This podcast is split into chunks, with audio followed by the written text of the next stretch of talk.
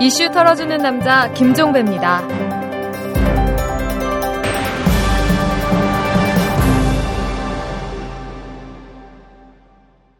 2월 28일 화요일에 전해드리는 이탈남입니다. 이건희 삼성 회장의 맏형인 이맹희 씨에 이어서 누나인 이숙희 씨도 소송을 냈다고 합니다. 이맹희 씨와 마찬가지로 선대로부터 물려받았다라는 차명 주식을 돌려달라 이런 내용의 소송이라고 하는데요. 이 두 사람만이 아닙니다. 이건희 회장의 동생인 이명희 신세계 회장도 같은 소송을 낼지 여부를 검토하고 있다고 하네요. 자, 이쯤 되면 형제의 난이라고 불러도 무방하겠죠? 이 형제의 난이 시사하는 바가 적지 않습니다. 돈은 피보다 진하다라는 점, 그리고 한 줄기에서 난 가지라도 서로 다른 방향을 향한다는 점 등등요. 하지만 이건 싸움 구경을 하는 관찰자의 의미 없는 이야기이고 우리가 절대 놓쳐서는 안 될 점은 따로 있습니다. 재벌개혁 목소리가 드높은 이때에 버젓이 재산 다툼을 벌이는 삼성과 형제들의 행태입니다. 얼핏 봐선 이들의 행태가 재벌개혁 목소리를 무시하는 것 같지만 달리 볼 여지도 있습니다. 이들의 행태가 결과적으로 이 재벌의 지배구조에 대한 국민적 관심을 끌어올리고 이 지배구조 개선의 단초를 만들지도 모를 일이니까요. 형제의 난을 지켜보되 강 건너에서가 아니라 참여형으로 생산적으로 관전할 필요가 있습니다. 자, 털기 전 뉴스로 시작합니다. 김종인 새누리당 비상대책위원이 조만간 거취를 정리하겠다 이렇게 말했습니다. 김종인 위원은 어제 이 새누리당 공직자 추천 심사위원회가 친이계 좌장인 이재호 위원을 포함한 21명의 국회의원 선거 1차 공천자 명단을 일방적으로 결정한 것과 관련해 강한 불만을 나타낸 바가 있었는데요. 이에 대해서 박근혜 비대위원장은 김종인 비대위원의 반발에 대한 입장을 묻는 질문에 묵묵부답이었다고 합니다. 사냥이 끝났다고 생각하는 걸까요? 이명박 대통령이 기획재정부와 지식경제부 등의 물가 관리 방식에 강한 불만을 나타냈다고 합니다.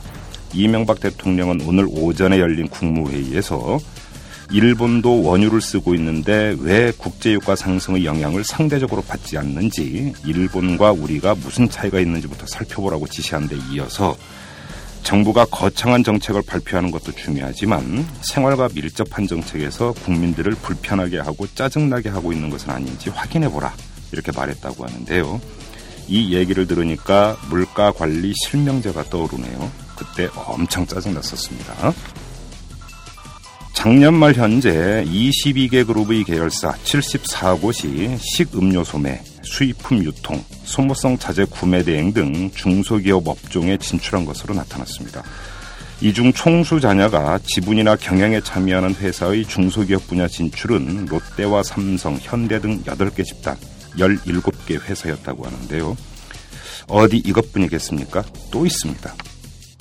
동계올림픽 개최지인 강원도 평창군 일대 노른자의 땅을 재벌가와 대주주 관련 인사들이 7만 평 이상 보유한 것으로 나타났다고 합니다. 재벌닷컴이 상장사와 비상장사 대주주와 특수관계인이 토지 재산을 조사했더니 롯데와 GS 등 이 대기업 총수 및 대주주의 일가족 등 22명이 지난 1일 현재로 평창군 일대의 임야와 전답 등 이 토지 7만 평을 보유한 것으로 나타났다고 하는데요. 재벌의 위장은 초강력 울트라 곰으로 되어 있나 봅니다. 끝없이 늘어납니다. 지금까지 털기전 뉴스였습니다.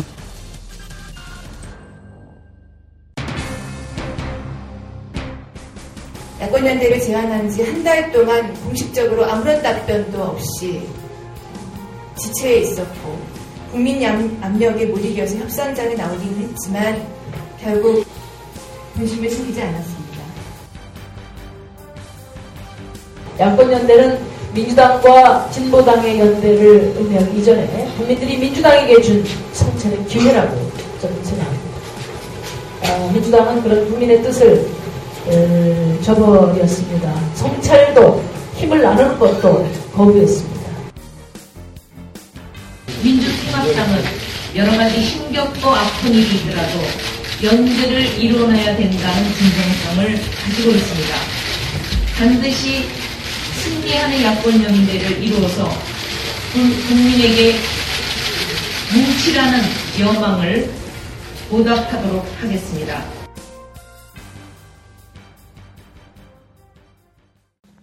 민주통합당의 빨간불이 켜졌습니다. 이 한때 1위를 달리던 당 지지율은 2위로 떨어졌고요.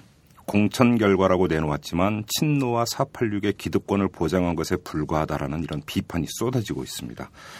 야권 연대에도 빨간불이 켜졌습니다. 이 협상한다고 마주 앉기는 했지만 서로의 입장 차를 좁히지 못했고 이러다가 새누리당에 어부지리를 주는 것이 아니냐라는 우려가 쏟아지고 있습니다. 총선이 코앞인 상황에서 연출되는 야권의 지리멸렬한 양상. 자, 오늘은 이 문제를 한번 탈탈 털어보도록 하겠습니다. 지금 제 옆에는 이 99% 국회 점령 프로젝트의 활동가이신 이 김민영 전 참여연대 사무처장이 나오 계십니다. 자, 안녕하세요. 안녕하세요. 네. 김민영입니다. 자, 일단 이거부터 여쭤볼게요. 오늘 야권 연대 실현을 위한 비상시국 회의에서 입장이 나온 걸로 알고 있는데요. 예. 어떤 입장이 나왔습니까? 어, 오늘 시국회의를 뭐 지난 주말부터 준비했는데 많은 분들이 모이셨고요. 네. 한 몇 분 정도 한 모이셨어요? 80여 분 정도 모이셨고 뭐 어우. 실무까지 합치면 한 100여 명 정도 어, 많이 모이셨네. 예. 모이셨고요. 짧은 시간에 이렇게 많이 모이신 게 아마도 지금 최근 민주당의 행태 음. 그리고 야권 연대가 결렬되었다는 소식에 분통을 터트린 분들이 어르신들이 상당히 거. 많이 예, 모셨다고요. 예. 제야의 원로들이 거의 총출동하셨습니다. 예. 그 오늘 이야기되었던 것은 음 양당이 되게 어렵긴 하겠지만 음. 어쨌든 협상을 재개해야 한다. 무조건 협상을 재개해야 한다라고 하는 것들이 기본이고 네. 그이 야권 연대가 성사되지 될 때까지 음.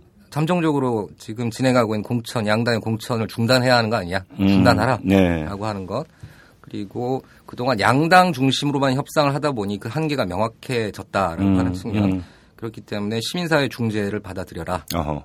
그리고 양당 협상이 만약 이루어지면 아, 그 원만하게 성사되지 못한다면 예.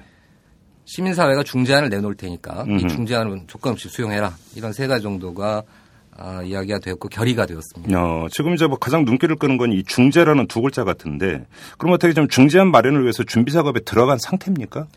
그 2010년 지방선거부터 예. 재보궐선거 그리고 작년에 12.6 서울시장 보궐선거까지 그 원탁회의 그리고 그렇죠. 몇몇 그 음. 5 플러스 4 등의 음. 협상 테이블들이 있었고 네. 그걸 담당하셨던 분들이 여전히 건재하시죠. 그리고 음.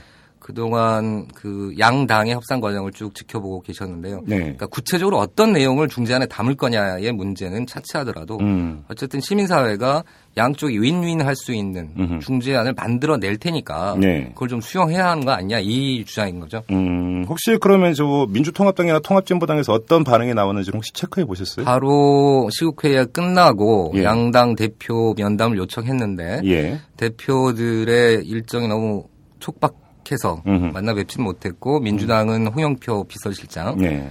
그리고 어, 통합진보당은 장원섭 사무총장을 만나 뵀습니다. 예. 두 분께 어, 이러한 그 시민사회의 의견들을 전달했고요. 음. 어, 물론 그분들이 확실한 답을 주시기는 어려운 것 같고 예. 어쨌든 노력하겠다는 정도의 원론적인 입장들을 받았고요. 음. 일단 이런 뜻이 어, 양당의 지도부에 전달되었다. 예. 어, 오늘은 여기까지 음, 이야기가 그래요. 된 거죠. 뭐 얘기 나왔으니까 야권 연대 얘기부터 좀 한번 좀 짚어봤으면 좋겠는데 지금까지 흘러나온 얘기를 종합을 하면 통합진보당 같은 경우는 10, 10 플러스 10. 예. 그러니까 수도권 지역에서 한 10개 지역구를 내놓고 예, 부울경을 제외한 그렇죠. 그다음에 영남 지역을 제외한 나머지 지역에서 10개. 예. 그래서 이제 그 20 개 어떤 지역구에서 내놔라 이거였다라는 거고. 예. 그다음에 민주통합당에서는 보도가 약간 갈리는데 4 플러스 1이었다는 얘기도 있고. 민주- 최종 안을 4 플러스 1로 내밀었다라고 그렇죠. 근데 또 알려졌죠. 민주통합당은 4 플러스 1이 아니라 우리는 8 플러스 1이었다 또 이렇게도 주장도 하던데. 처음에는 한 8석까지 민주당이 음. 이야기하다가 음. 마지막 막판 협상 그러니까 결렬되는 그 시점에 4 플러스 1을 제시했다 이렇게 예. 지금 그러면도 너무 그러니까 현- 현격한 차이가 나잖아요. 어떻게 평가를 하십니까? 이런 차이에 대해서. 음, 평가가 쉽진 않죠. 그 협상의 내밀한 사정을 어떻게 알겠습니까? 예. 근데 어쨌든 협상이라고 하는 것은 서로 이해가 다르기 때문에 음. 각자의 카드를 내놓고 음. 어, 일정한 조율과 타협의 과정을 밟는 거잖아요. 그렇죠. 근데 이게 뭐 한쪽은 20석, 한쪽은 5석 이렇게 이야기한다면 음. 그 중간 어디 어디에선가 조정이 이루어지는 게 정상 아니겠습니까? 그렇죠. 예. 예. 어, 많은 분들이 어쨌든 양당 간의 직접 협상이기 때문에 음. 밖에서 지켜볼 때는 그 언저리에서 적절한 어, 또 타결이 이루어지지 않겠는가 그렇게 기대를 했었죠. 그렇죠. 근데 이게 지금 뭐 타결 소식이 들리지를 않으니까. 그렇죠. 네. 그런데 저 민주통합당 입장에서 이제 흘러나오는 얘기를 종합하면 이런 그러니까 생각인 것 같아요. 뭐 아무리 야권연대도 중요하지만 당선이 돼야 되는 것 아니냐. 그런데 지금 10 플러스 10 해갖고 20석을 준다고 해서 통합진보당 후보가 그래서 나간다 해서 당선된다는 보장이 없는 거 아니냐. 이걸 지금 가장 우려하는 것 같아요. 민주통합당 입장에서는. 이 점은 어떻게 보십니까? 제가 보기엔 그것이라기보다는 네. 해당 지역구의 조정이라고 하는 것을 음. 현재 지도부가 강제할 수 있느냐라고 하는 문제가 훨씬 더 중요한 문제로 그렇죠. 대두되는 것 같아요. 예. 그러니까 당선 가능성이라고 하는 것은 그럼 야권 전체가 힘을 모으고 음. 그다음에 이번 총선에서 압승을 희망하는 여러 시민사회까지 힘을 합친, 합친다면 예. 조금 어, 현재 지지율이 낮은 후- 야권 어, 통합 후보일지라도 네. 충분히 어떤 해볼 만한 승산이 있지 않겠습니까? 그러니까 음. 현재의 지지율 가지고 어 그렇게 예를 들어 저 음, 진보당 쪽에 예. 아, 양보를 한다고 해서 당선되겠느냐라고 하는 것은 지나친 우려, 기우 음, 음. 이렇게 볼 수도 있겠죠. 뭐 사실 뭐, 뭐 통합진보당 후보가 나간다 하더라도 민주통합당이 힘을 얹어갖고 같이 선거운동을 한다면 또 당선될 가능성도 충분히 있는 거니까. 사실 그렇죠. 그 야권 연대라는 게 또 그런 의미이고. 현재의 여론의 지, 흐름이라고 하는 것은 야권 연대를 전제로 해서 그렇죠. 야권 후보를 찍겠다라고 하는 그 유권자들의 숫자가 훨씬 많은 걸로 나오지 않습니까? 네. 대체적인 여론의 흐름이라고 한다면 음. 그게 민주당 후보가 아닐지라도 네. 어, 통합진보당이든 아니면 또 시민사회 무소속 후보든 간에 그 후보를 중심으로 단결해서 음. 힘을 모아서 선거운동을 치른다면 네. 뭐 충분히 승산이 있지 않나라고 음. 볼수 있죠. 그러면 김민영 전 처장께서 보시기에는 그럼 통합진보당의 10 플러스 10 요구라고 하는 것이 그렇게 무리한 요구라고는 보지를 않으십니까? 그것 에서 뭐 1.1핵도 못 빼겠다라고 한다면 그건 좀 또 과도한 요구일 수도 있다라고 하겠죠. 음. 그러니까 애초에 그 통합진보당의 이번 총선의 목표가 20석을 확보해서 네. 그 원내 교섭단체 그렇죠. 만들겠다라는 것인데요. 예. 지금 나와 있는 것은 부, 그러니까 영남 지역은 뺀 것이고 또 하나 이제 비례대표를 음. 그렇죠. 음. 통한 의- 의원 숫자까지를 고려한다면 나머지 지역에서 20석을 어쨌든 무거, 그 민주당으로부터 무조건 양보를 받아야겠다라고 음. 하는 것은 어, 잠깐 생각해보면 이건 약간 무리수, 가 무리한 있다. 요구로 비춰질 수 있을 것 같아요. 음, 왜 제가 이런 질문을 드리냐면 민주통합당 일각에서 어떤 주장을 하는 사람들이 있냐면 자 민주통합당의 당 지지율과 통합진보당의 당 지지율을 한번 봐라 한 10배 차이가 난다. 이것도 좀 반영이 돼야 되는 게 아니야 이렇게 주장하는 사람들이 있거든요. 예, 그런 것들은 합리적으로 조정 가능하다고 할 수 있겠죠. 그래요. 예. 음. 자 그러면 이제 그 비상 그 시국회의에서 중재안까지 이제 나오는 상황이라고 한다면 이제 사실은 거의 끝까지 간 상황이라고 봐야 되는 거고. 지금 막바지에 와 있다고 보는 그렇죠. 거죠. 예. 그런데 비상시국회에서 일단 지금 정당별로 진행되고 있는 공천 작업은 중단하라고 요구를 했지만 시간이 촉박하잖아요. 시간도 촉박하고 네. 또 한편으로는 양당에 대한 어떤 시민사회 압 박의 힘 강도가 어느 정도일지 음, 지금 현재로선 가늠이 잘 안 되는 거죠. 음, 일단 야권 연대를 통해서 총선을 압승해야 한다는 시민적 여론은 분명하고 네, 최근에 야권 연대 결렬에 대한 시민들의 비판적 목소리라고 하는 것이 정말 하늘을 찌르는 특히 이제 온라인 트위터 상에서는 음흠. 그런 조건이기 때문에 어떤 명분이나 어떤 여론적 지지라고 하는 것은 분명한데 네, 어, 정당의 어떤 자당의 이익을 챙기려는 어떤 속성 이까지를 제어해낼 수 있을지 예. 이건 조금 더 봐야 될 것 같습니다. 음, 그래요. 자, 그럼 우리가 한번 최악의 경우를 한번 상정을 해보죠. 야권 연대 협상이 결렬됐다. 각계약진한다. 어떤 상황이 연출될 거라고 전망을 하십니까? 참패를 예상합니다. 참패. 예. 이미 지지율, 그러니까 제가 보기에는 민주당이 대표 최고위원 경선의 흥행에 네, 기반해서 그 제, 그러니까 지지율 1위를 구가했던 것 때문에 어떻게 음. 보면 야권 연대 없이도 어, 원내 일당 되는 거 쉬운, 쉬운 거 아니야라고 했던 자만, 오만이라고 하는 것이 분명했었고요. 그런 네. 당내 기류가. 음, 뭐 그렇긴 하지만 최근에 어떻게 보면 민주당의 헛발질이 계속 이어졌고 음. 공천 과정이든 아니면 그그 국회에서의 여러 가지 법안 처리 네, 과정에서 의정 보여줬던 전략이라든지. 예. 이런 것들 보면서 지지율이 점점 빠지고 있는 거죠. 네. 올라갔던 지지율이 한번 꺾이기 시작하면 음. 이게 다시 터닝 포인트를 만들기까지는 상당한 어려움이 예상됩니다. 그렇죠. 이 조건에서 야권 연대까지 결렬된다라고 음. 한다면 거의 경쟁 그 지역 음. 경, 그, 한- 새누리당과의 경쟁 지역에서 거의 필패 구도로 가는 거 아니겠습니까? 음. 근데 아까 김영 전 차장께서도 잠깐 그 말씀을 해 주셨지만 예를 들어서 그 중앙당 지도부 차원에서 야권 연대 협상을 그 타결을 지었다 하더라도 거기에 불복하는 그 후보들이 나올 수가 있다라는 겁니다. 그렇지 않습니까? 그렇죠. 그러니까 예. 거기에 이제 승복하지 않고 독자적으로 이제 그 나가서 무소속 출마하는 경우가 있다면 사실 그것도 야권 연대가 이루어지지 않은 거와 최종적인 양상은 비슷하게 나타날 수가 있는 거거든요. 그렇게 조정된 지역이 가령 뭐 10개에서 20개라고 할 때, 음. 어, 그런 어려움들을 예상하는 음. 것과 예. 상대적으로 원만한 야권 연대를 통해서 실제로 승리할 수 있는 지역들 음. 어느 게 더 어, 많고 효과적이냐라고 음. 하는 걸 판단해 보면 일정한 어려움이 예상되지만 네. 그런 것들 감수하고서라도 야권 연대를 통해서 총선에 압승 전략으로 하는 거 가라라고 네. 하는 게 심의적 요구이고 음흠. 선거 전략상으로도 맞는 거 아니냐 음. 이런 이야기를 드리는 거죠. 음. 그 근데 뭐 이제 일각에서 예를 들어서 아주 콕 찍어서 하나 예만 들면 서울 관악을 같은 경우는 지금 통합진보당에서 이정희 대표가 지금 출마하려고 하는 지역이고 또 민주통합당에서는 뭐 김희철 예비 후보도 있고 근데 사실은 그 예비 후보들 가운데 야권 연대에 대해서 상당히 어떤 아주 그 강하게 반발을 하면서 차라리 경선을 하자 이렇게 주장하는 지역구 가운데 한 곳이 바로 관악을이에요. 예, 예. 근데 만약에 이 그러니까 관악을을 야권연대 지역으로 설정을 해서 통합진보당에게 준다. 이렇게 됐을 때 만약에 그 민주통합당의 예비 후보가 불복해서 나가버리고 그다음에 이제 그 여론조사 결과를 보면은 뭐 지금 지지세가 그렇게 만만치가 않다고 하니까 이렇게 되어버리면 결과적으로는 야권 연대의 효과라고 하는 것들은 그만큼 반감되니까 여쭤보는 거죠. 음, 거긴 두 가지 방법이 있을 것 같아요. 네. 그러니까 그렇게 전략적으로 판단해서 음. 어, 진보당 쪽 후보가 나가는 방안. 그래서 결과적으로 예를 들어 무소속으로 뛰쳐 나간다 나가는 사, 상황에서 네. 선거에 질 수도 있겠죠. 예. 그렇다 하더라도 야권 연대의 대의에는 충실한 방식이 되지 않겠느냐. 음.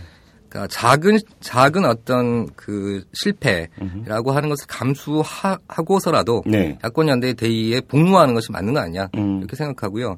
만약에 양당의 후보들이 합의하에 사전에 경선을 치를 수 있다면 음. 그것도 하나의 방법이 될 수도 있겠죠. 그렇죠. 예. 그러니까 바로 제가 여쭤보려고 하는 게 그건데 야권연대라고 하는 것이 꼭 중앙당 단위에서 협상을 해서 어느 지역은 누구 당 후보로 한다라고 하는 것도 중요하지만 청안되면 경선을 통해서 그냥 뽑으면 되는 건가 아주 간단하게 생각하면 그러니까 이런 발상도 있을 수가 있기 때문에 여쭤보는 그렇습니다. 그러니까 20석과 5석이 차이가 있는데 예. 그 중에 전략적인 판단을 통해서 음흠. 진보당 어, 통합진보당 쪽에 양보를 하는 쪽도 있겠지만 네. 특정한 지역은 그럼 경선을 통해서 공정하게 한번 그렇죠. 경쟁해보자라고 할 수 있는 거죠. 예.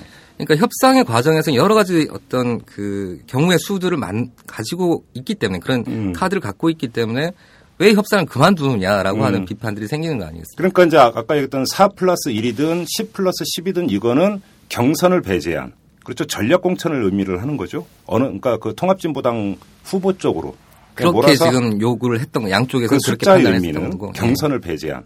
그렇게 본다면 그 숫자가 만약에 타결이 된다도 어느 선에서 타결이 된다 하더라도 그 외의 지역에서는 한번 또 경선도 한번 모색해 볼 수 있는 거 아닙니까? 그렇습니다. 그래서 현재 통합진보당 측에서는 아예 원샷 경선 이야기가 나오지 않았습니까? 네. 그러니까 그 민주당이 컷오프를 통과한 두 명 내지 세 명 정도의 후보가 나오고 음. 그다음에 통합진보당 후보를 단일 단수로 내세워서 네. 그러면 세 명 내지 네 명이 음. 원샷으로 경선을 해서 가장 지지율이 높은 사람이 음. 야권 연대 후보로 나서는 방안. 네.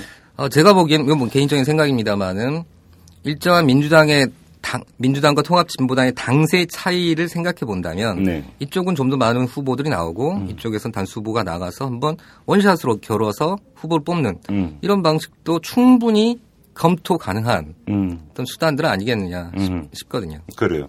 그리고 지금 민주통합당 일각에서는 또 어떤 이야기가 나오냐. 뭐 일부 보도도 나왔습니다만 뭐 이 통합진보당의 협상 자세가 좀 그 그렇다 이런 그 좀 볼멘 소리도 나온다라는 보도가 있었어요. 그게 뭐냐면 줄래 안 줄래 안 주면 우리는 민주당 후보를 붙이지는 못하도록 떨어뜨릴 수 있다. 이런 식으로 나오고 있다. 예. 돌면 소리가 있었다라는 어떤 이런 보도도 나오는데 협상 자세, 양쪽의 협상 자세에는 문제가 없다고 보십니까? 협상의 구체적인 테이블에 제가 앉아보질 않았기 때문에 잘 모르겠습니다. 근데 예. 양쪽 다 문제가 있다고 봅니다. 어떤 그, 점에서요? 뭐 전형적 양비론을 펼치고자 하는 게 아니라 예. 한쪽은 야권연대 없이도 충분히 일당될 수 있다는 오만한 자세가 한쪽이고 음. 그리고 또한 그, 그 속내에는 자당의 후보들을 정리해낼 만한 어떤 지도력의 부재라고 하는 측면이 하나 있는 것 같고요. 그리고 통합진보당의 고- 경우에는 과거 야권연대에서 소수당이 취해왔던 아주 전형적인 벼랑 끝 전술로 음. 지금 치달아 가고 있는 거 아니야. 예. 그 협상 결렬 이후에 전 지역구에 후보 다 예. 내겠다라고 이미 선언을 해버린 상황이고 예. 그 후보자 대회를 지난 주말에 열었었죠. 예. 뭐 그렇게 보면 이거는 야권 연대를 하자는 거냐 음. 아니면은 그 어쨌든 이번 기회를 통해서 소수당이지만 자신의 어떤 정당의 색채들을 좀 확실하게 드러내는 그런 전략으로 가겠다는 것이냐라고 음. 하는 게 좀 모호해져 버린 상황이거든요. 음. 양쪽 다 한쪽엔 지나치게 오만한 예. 부, 혹은 뭐 부자 몸조심하는 이런 자세와 음. 또 한편으로는 모아님 도의의 어떤 벼랑 끝 전술 음. 이두 가지가 부딪히면 원만한 타결이 될 수 없는 것은 좀 명확하지 않겠습니까? 근데 이제 계속 말씀을 듣다 보니까 이제 그런 궁금증이 드는데 통합, 그러니까 민주통합당의 지도력이 그렇게 허약합니까? 다시 말해서 그 야권연대라고 하는 대의에 대해서 사실은 누구도 부인하기 힘들 것 같은데 그럼에도 불구하고 반발을 제어하고 컨트롤하고 무- 그러니까 해소시킬 수 있을 만큼의 지도력이 없다라고 한다면 이것은 심각한 문제 아닙니까? 그러니까 의외입니다. 왜냐하면 현재 지도부라고 하는 것이 80만이 참여하는 그러니까요. 그 경선을 통해서 뽑히는 거 아니겠습니까? 예. 그렇게 보면 그 지도부를 믿고 그러니까 대표와 그 최고위원들을 믿고 이번 약 이번 총선을 이런 전략으로 가자라고 하는 명확한 방침을 내세우고 네. 이게 여러 가지 잡음과 어려움이 있다고 하더라도 돌파하겠다는 분명한 의지를 보여주셔야 되는데 네. 현재 보여주고 있는 것은 공천 과정에서도 일정한 개판 얻어먹기식이다. 그렇죠. 이런 비판 받고 있고 야권 연대에 대해서는 일정 시간만 끌면서 예. 뭐 되면 좋고 안 되면 어쩔 수 없지라고 하는 식으로 나오고 있는 거 아니겠습니까? 음. 이렇게 보면 부도 지도부에 명확한 의지가 있냐? 그 명확한 의지가 있다 하더라도 이것을 관찰할 만한 그 살신성인의 자세라고 할까요? 음흠. 이번에 어떻게 실패하더라도 이건 바- 반드시 관찰하겠다는 그러니까 자신의 정치적인 여러 가지 이해관계들이 있겠지만 그것을 네. 다 버리고 예. 이거에 올인하겠다라고 하는 그런 어떤 분명한 의지가 좀 잘 안 보이는 거죠. 음, 그렇죠. 마지막으로 이걸 여쭤볼게요. 지금 야권연대 실현을 위한 비상시국 회의 어떤 진정성과 이런 것들은 충분히 알겠는데 양당을 강제할 만큼의 정말로 힘이 있느냐? 예. 이건 또 별개의 문제인 것 같아요. 처음에 말씀드렸죠. 예. 어, 솔직히 말씀드리면 좀 어려움이 있습니다. 왜냐하면 아시겠지만 그 시민사회에 굉장히 많은 인사들이 민주통합당의 또- 통합 과정에 참여를 입당을 했죠. 하셨죠. 그렇죠. 리고 또 많은 분들이 또 출마를 하고 후보로 나와 있고요. 네.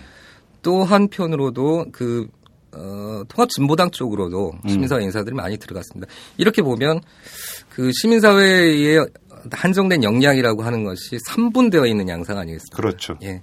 그 조건에서 양당을 지금 견인할 수 있냐? 음. 그러니까 이 양당이 만들어지기 전 지난 가을 음. 정도까지만 하나 하더라- 하더라도 저는 시민사회의 힘을 가지고 그 양당을 끌어들여서 네. 박원순 시장을 내세워서 어쨌든 야권 단일 후보를 만들어내는 과정을 시민사회에 끌어냈었잖아요. 네. 현재는 그만큼의 역량은 안 되는 게 분명합니다. 예. 제가 보기에 양 당이 일- 일장이 이제 그 시민사회를 배제하고 음. 그 야권연대 협상에 들어갔던 것도 이런 어떤 개- 그 정책 배경들이 분명히 존재하는 거죠. 그러니까 과거와 좀 달랐거든요. 예, 그렇습니다. 그래서 어려움이 분명히 존재하지요. 그런데 문제는 제가 오늘 이제 시국회의도 그렇고 시국회의를 준비하는 과정에서 뵀던 일종의 장사미사조니까 평범한 시민들 그리고 음. 네티즌들이 보여주고 있는 모습이라고 하는 것은 음흠.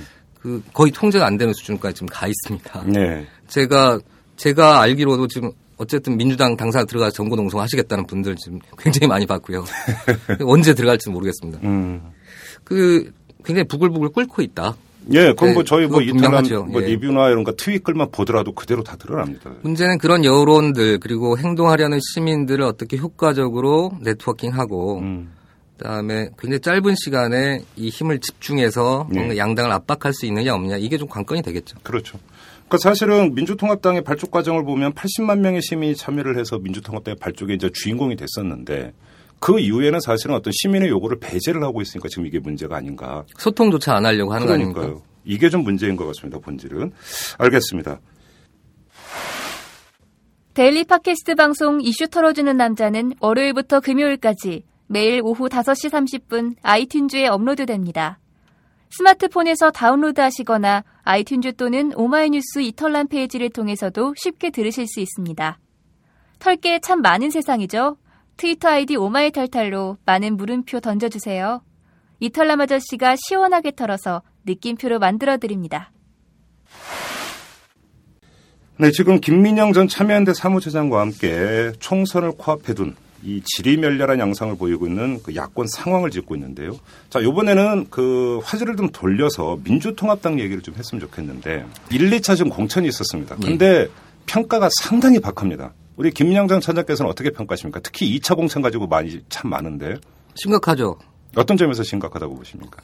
어, 이게 애초에 이야기했던 것은 공천 혁명을 이루겠다.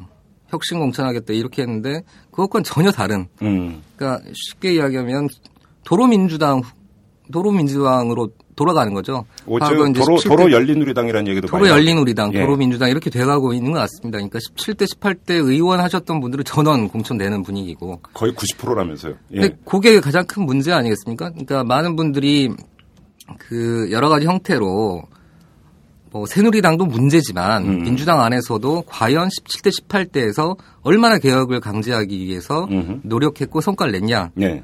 그 와중에 엑스맨은 없었냐, 민주당 엑스맨은 없었냐라고 예. 하는 이야기를 많이 하고 있고 예. 그런 명단이 지금 또 돌고 있지 않습니까? 특히 한미 FTA 문제, 음. 재벌 개혁 문제, 음, 그다음에 언론과 관련된 그렇죠. 몇 가지 법안, 쟁점 법안의 처리 과정. 예. 뭐 가깝게는 그 조용한 헌법재판관 그 인준 문제의 처리 과정 이런 것들을 볼때 음. 민주당에서 도저히 그 소위 개혁을 하겠다는 민주당이 네. 혹은 뭐 진보로 좌클릭한다는 민주당으로서 그 정체성에 맞지 않는 과거 17대 18대 의원들 분명히 존재하는 거죠. 예.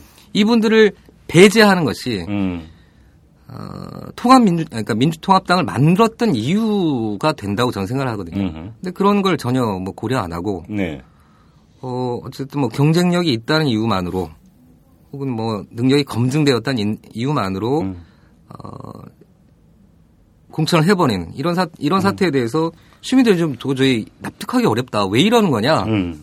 왜 이렇게 말과 행동이 다르냐라고 네. 하는 그런 비난이 쏟아질 수밖에 없는 상황이죠. 그래요. 그러면 좀 그 콕 찍어서 하나하나 좀 점검을 해보죠. 지금 이제 엑스맨을 언급을 하셨는데 예, 예. 애둘러 말하지 말고 딱 찍어서 김준표 원내대표의 경우를 한번 놓고 얘기를 해보죠. 예. 그러니까 지금 민주통합당 안에서는 이런 이야기가 나오더라고요.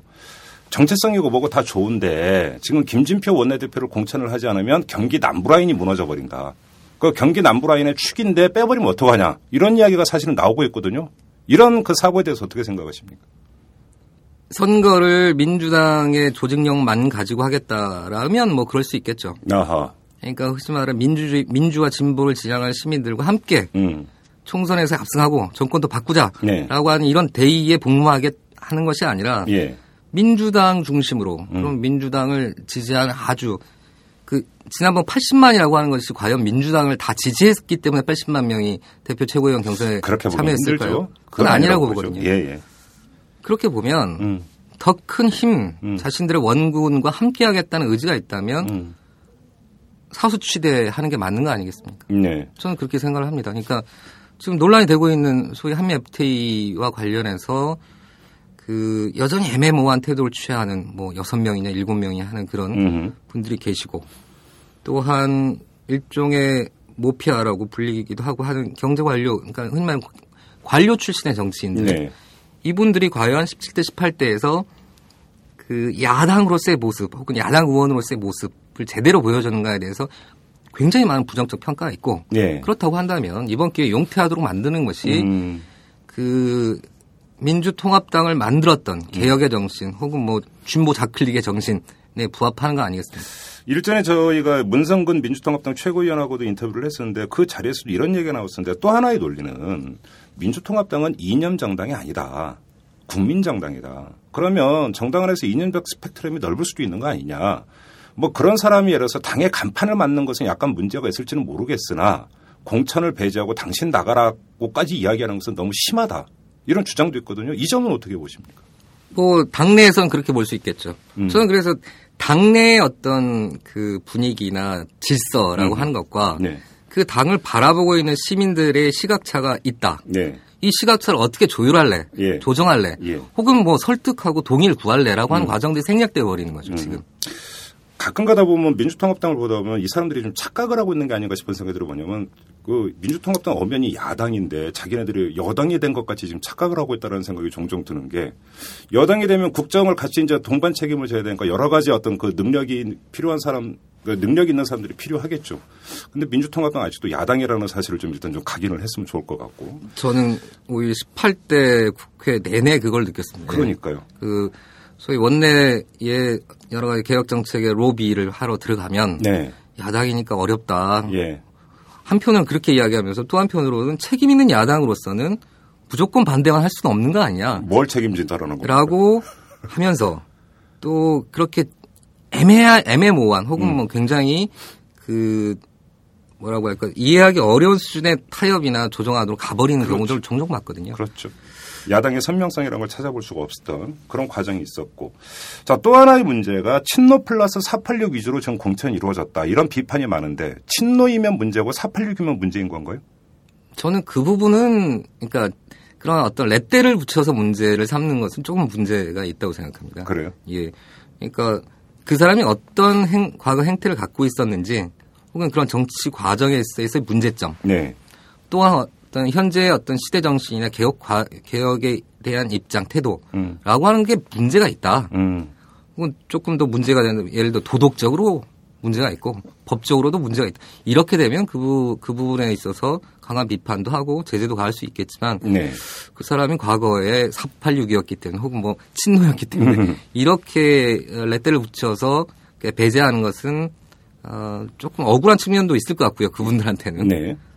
또 현재 기준에 막 아, 합치되는가라고 하는 측면에서 좀 문제 있는 것 같아요. 음. 그럼 이 점도 콕 찍어서 한번 얘기해 보죠. 친노 플러스 486 하면 이제 당장 떠오르는 인물이 임종석 현 사무총장하고 그다음에 이화영 전 의원인데 두 사람, 그러니까 임종석 전, 그러니까 현 사무총장 같은 경우는 지금 불법 그 정치자금 문제로 1심에서 유죄를 선고를 받았습니다. 예. 물론 이제 본인은 안 받았다고 이야기를 하고 있고 당 안에서도 본인은 아닌 것 같다 이런 얘기가 많이 나오던데 그럼에도 불구하고 공천을 주는 것은 문제가 있다는 얘기가 있습니다. 그다음에 이화영 전 의원 같은 경우는 공천을 주기 바로 하루 전에 저축은행에서 돈을 받았다라는 그래서 기소가 이루어진 사람인데 이 두 사람을 공천 주는 건 문제가 있지 않느냐라고 이야기를 하고 있습니다. 근데 또 한편에서는 확정 판결 났냐? 확정 판결 아니다. 또 이런 이런 논리를 펴거든요. 어떻게 보십니까 이 점은? 그걸 성급하게 왜 그렇게 1차, 1차, 2차 공천에서 처리를 했는지 저는 그게 좀 의문입니다. 그러니까 그런 저간의 사정들에 대해서 네. 국민, 그러니까 시민들이 보기에도 음. 좀 억울한 측면이 있겠다. 음. 어, 그리고 그 사람의 항변이라고 하는 게 그래도 좀 설득력이 있겠다라고 하는 일정한 또 동의 기반들이 형성된 뒤에 마지막에 가서 음. 만약에 꼭 해야 한다라고 한다면 그렇게 했어도 큰 무리는 없었을 것 같은데. 시민의 이해를 구하는 과정조차 없었다라는 거죠. 그렇죠. 아주 전격적으로 그리고 초반부에 네. 어, 문제가 전혀 없는 것처럼 처리를 해버리니까 예. 어, 그게 지금 심각한 저 비난의 어떤 대상이 되어버린 거 아니겠습니까? 음. 좀더 고심하는 태도를 보였다거나 음흠. 우리의 기준이 이런 건데 음. 예를 들어 뭐 대법원 확정 판결이 음. 우리 기준이다. 네. 근데 이 두 사람의 경우에는 음. 그 기준에 부합하지 않기 때문에 네. 어, 어쨌든 공천을 줄 수밖에 없다라고 하는 입장들을 좀더 강하게 좀 설득한 과정들을 밟았어야 되는 거 아닌가요? 공천 과정에 지금 시민은 전혀 고려를 하지 않고 있다 이렇게 정리를 해도 되겠네요. 말씀대로라면.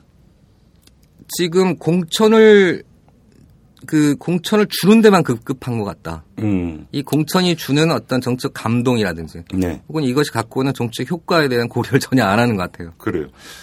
근데 친노 플러스 486이 문제다라고 하는 이런 비판 이면에는 어떤 게 있냐면 다 옛날 인물들 아니냐. 새로운 인물이 없다. 지금 당 정체성을 강화한 좌클릭에서 강화한다고 그러고 개혁성 이야기하는데 그걸 상징하는 새로운 인물 영입이 없지 않느냐. 바로 이게 포인트인 것 같은데. 저는 그래서 예. 공심이 혹은 뭐 민주당의 지도부가 전략이 없다는 겁니다. 음. 제가 오늘 뉴스를 들었는데 이제 송호창 변호사나 예. 이하경 전 대표 같은 분들을 전략 공천했다고 나오더라고요. 백혜련 검사 같은 음흠. 분들. 이런 분들을 먼저 했으면 그렇죠. 이런 욕을 먹겠습니까? 오히려 상징 효과가 극대화되는 거죠. 예.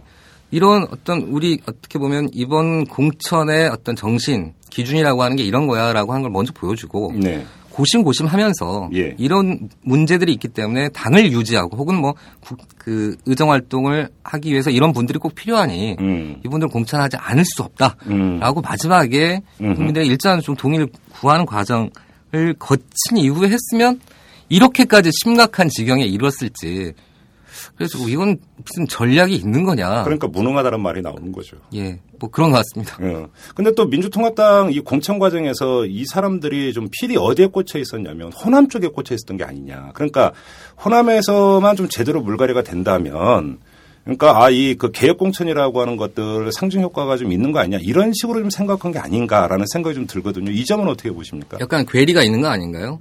오히려 사람들은 좀 새로운 인물들이 그게 어떤 지역이든 간에 새로운 인물들이 나오길 바라고 있는 것이고 네. 어, 그런 것에 부합되는 사람들이 여러 형태로 거론이 되고 있는데 가령 뭐 제가 지금 함께 하고 있는 99% 국회 점령 프로젝트라고 하는 게 네. 딴게 아니라 예를 들어 이번 19대 국회에서 검찰 개혁을 확실히 할 사람들, 음. 검찰 개혁 종결자 후보들 을 한번 찾아보자. 어허. 아니면 재벌 개혁을 확실히 할 사람들. 예. 이런 후- 이런 것에 부합되는 사람들이 있다면 이런 사람들은 좀 우리가 추천도 해주고 음흠.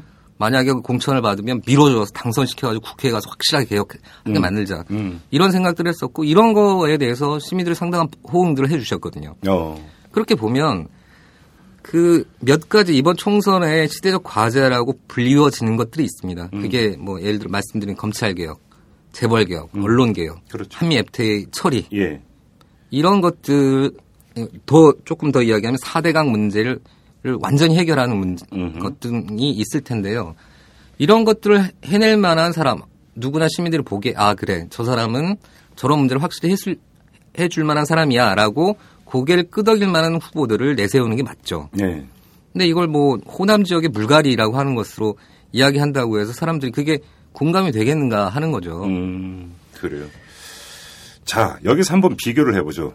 그 민주통합당의 공천심사위원회가 꾸려져서 공천 심사를 하고 있습니다. 그런데 어제 이제 뉴스가 나온 게 한나라당의 이제 그, 거기는 이제 그 공천위라고 부르는데 이 공천위원회에서 이재호 의원의 이제 공천 여부를 둘러싸고 비상대책위원회와 공천위원회가 일정하게 이제 줄다리기가 있지 않았습니까? 근데 물론 이제 그 공천의 내용이 옳으냐 그러냐는 논외로 하고 근데 비대위의 제동에도 불구하고 결국은 제, 의견, 제 의결에서 밀어붙이지 않았습니까? 공천위 같은 경우는. 그러니까, 그러니까 이재호 의원이 공천됐다는 점은 논외로 하고 하는 얘기인데 결국은 주대를 가지고 우리는 그냥 한번 공천을 해버리겠다. 예. 당 지도부가 뭐라고 하든 이런 모습이 민주통합당 공천심사위원회에서는 전혀 보이지를 않고 있습니다. 심각합니다. 그래서 지금 트윗상에서는 공심이 빨리 해체해라라고 한 요구가 비등하죠. 예. 제가 아는 바는 이건 정확한 정보인지는 모르겠습니다만은 이게 당내 인사와 당외 인사로 구성되어 있지 않습니까? 그렇죠. 민주통합당의 예. 공심위가. 근데 예를 들어 개혁 여러 가지 이제 후보들이 나와서 이걸 심사하는 과정에서 네. 예를 들어 개혁적인 후보들 같은 경우에는 그 의견들이 엇갈린다는 견, 엇갈리는 것으로 정리가 되어서 음흠. 이거는 우리가 정리를 못하니 최고위원회 넘긴다 이런 결정들이 지금 빈발되고 있다는 겁니다. 어허. 반복되고 있다는 거죠. 어허. 논란이 되면 다 올려버리는 겁니다. 예, 그 정치적 판, 정치적 부담이라고 하는 것을 최고위원회에 올리고 최고위원회는 어떻게 보면 또 개파 간의 협상의 테이블이 돼버리는 거죠. 나눠 먹게 할 수밖에 없죠. 예. 걸로 가면. 그렇게 되면 이- 그러다 보니 음. 이 공천이 지금 산으로 가는지 그 바다로 가는지 모르는 상황으로 가는 것이죠. 아니 그렇게 보면 뻔한 뻔한 사람만 공천할 거면 심사위원회가 뭐로 꾸려집니까? 그렇죠. 그럼 과거에 국회의원 배지 달았으면 다 공천해줘 버리면 되는 거죠. 그렇죠. 지금 상황 같으면 네. 그 시대 정신도 없어졌고 음. 애초에 공심위원장이 이야기했던 당의 정체성의 문제. 그 무슨 세 가지 과제를 써내라고 하지 않았습니까? 네. 거기에 보면 뭐 시대적 과제인 음. 뭐 경제 민주화를 어떻게 생각하냐 이런 것들인데 그거에 부합되는 후보들이 지금 공천되고 있는가라고 볼 때 전혀 아니 올시다 이지요. 결국은 공천심사위원회에서 외부 위원들보다 내부 위원들이 지금 주도권을 쥐면서 그게 그 당 내부의 이제 복잡한 개파 구도가 그대로 반영되고 있는 거 아닙니까 혹시? 저도 그렇게 보고 있습니다. 공천심사위원회 안에. 그래서 그러니까 공심위는 지금 기능이 기능 정지 상태에 들어가 있는 거라고 보고 예. 뭐 이럴 바에 왜 공심이 있는 거냐라고 하는 여론이 비등하죠. 음. 공심위 활동을 중단하는 게 맞는 것 같아요. 제가 음. 보기엔.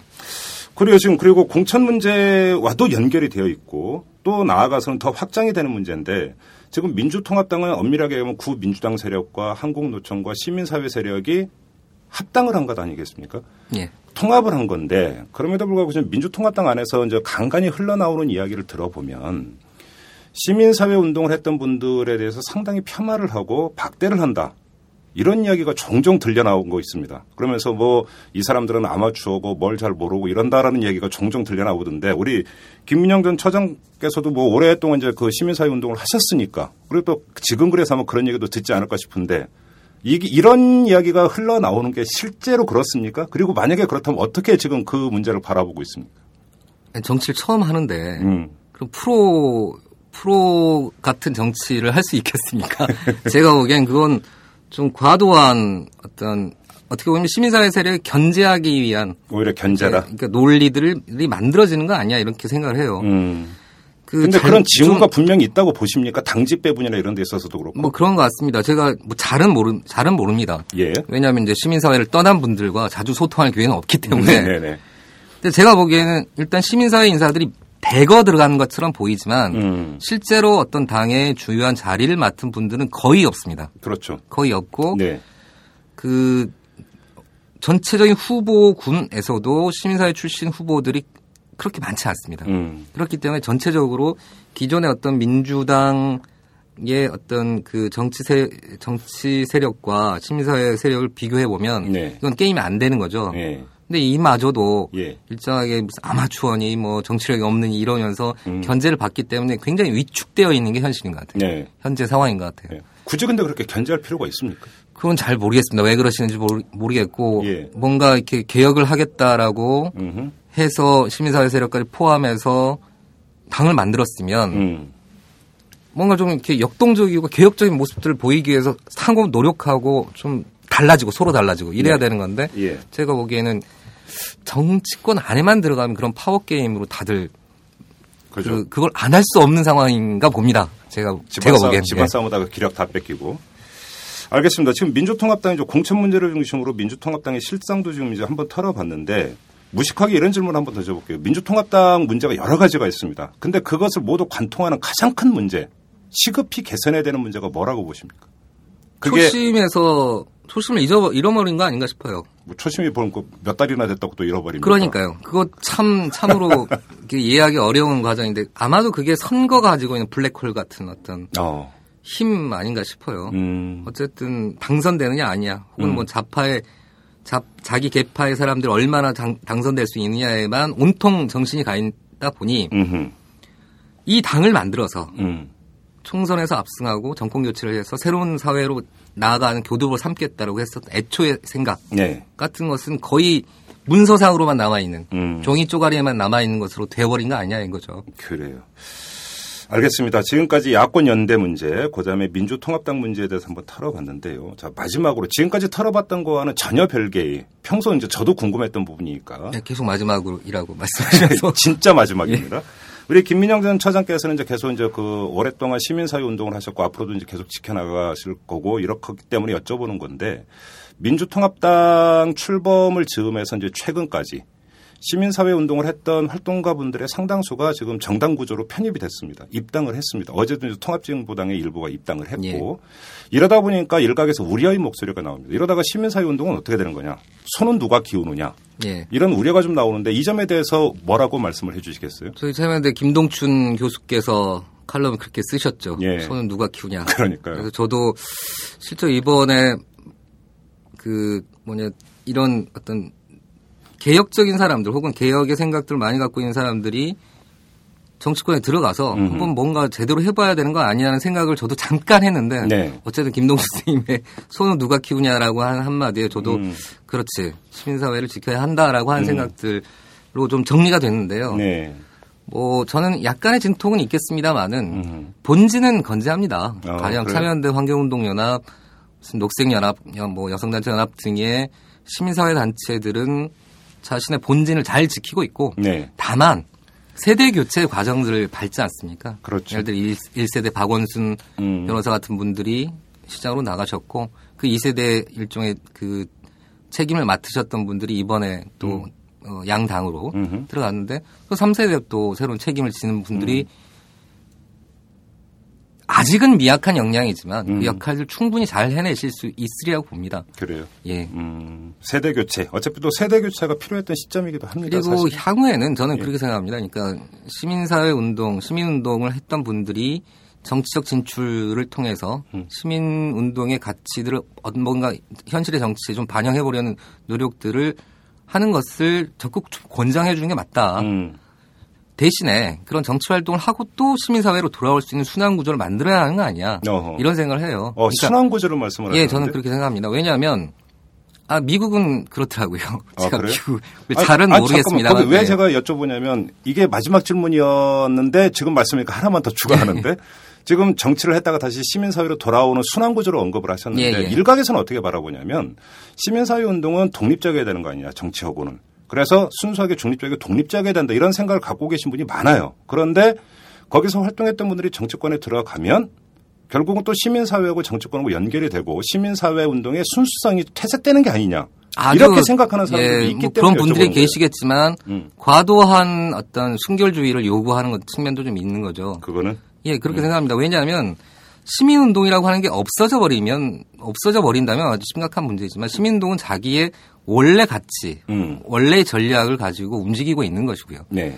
정치권에 있어서도 일정한 독립적 태도를 취하겠다는 게 지금까지의 스탠스잖아요. 네. 그러니까 몇몇 분들이 들어갔다고 해서 이분들이 그러면 자기 친정들을 좌지우지할 수 있나요? 음흠. 저는 그렇게 생각하지 않습니다. 그래서가 안 오히려. 예. 오히려 감시와 견제의 대상이 되는 것이죠. 네.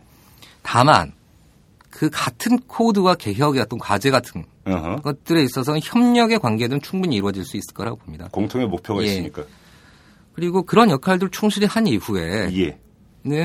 일종의 그 정치를 은퇴하면 다시 시민운동 돌아 자원봉사하고 음. 뭐 그러는 게 자연스러운 거 아니야. 아까 아하. 이제 미국 말씀드렸던 거는 미국 같은 경우에 정부에 입각을 하거나 정치를 하더라도 네.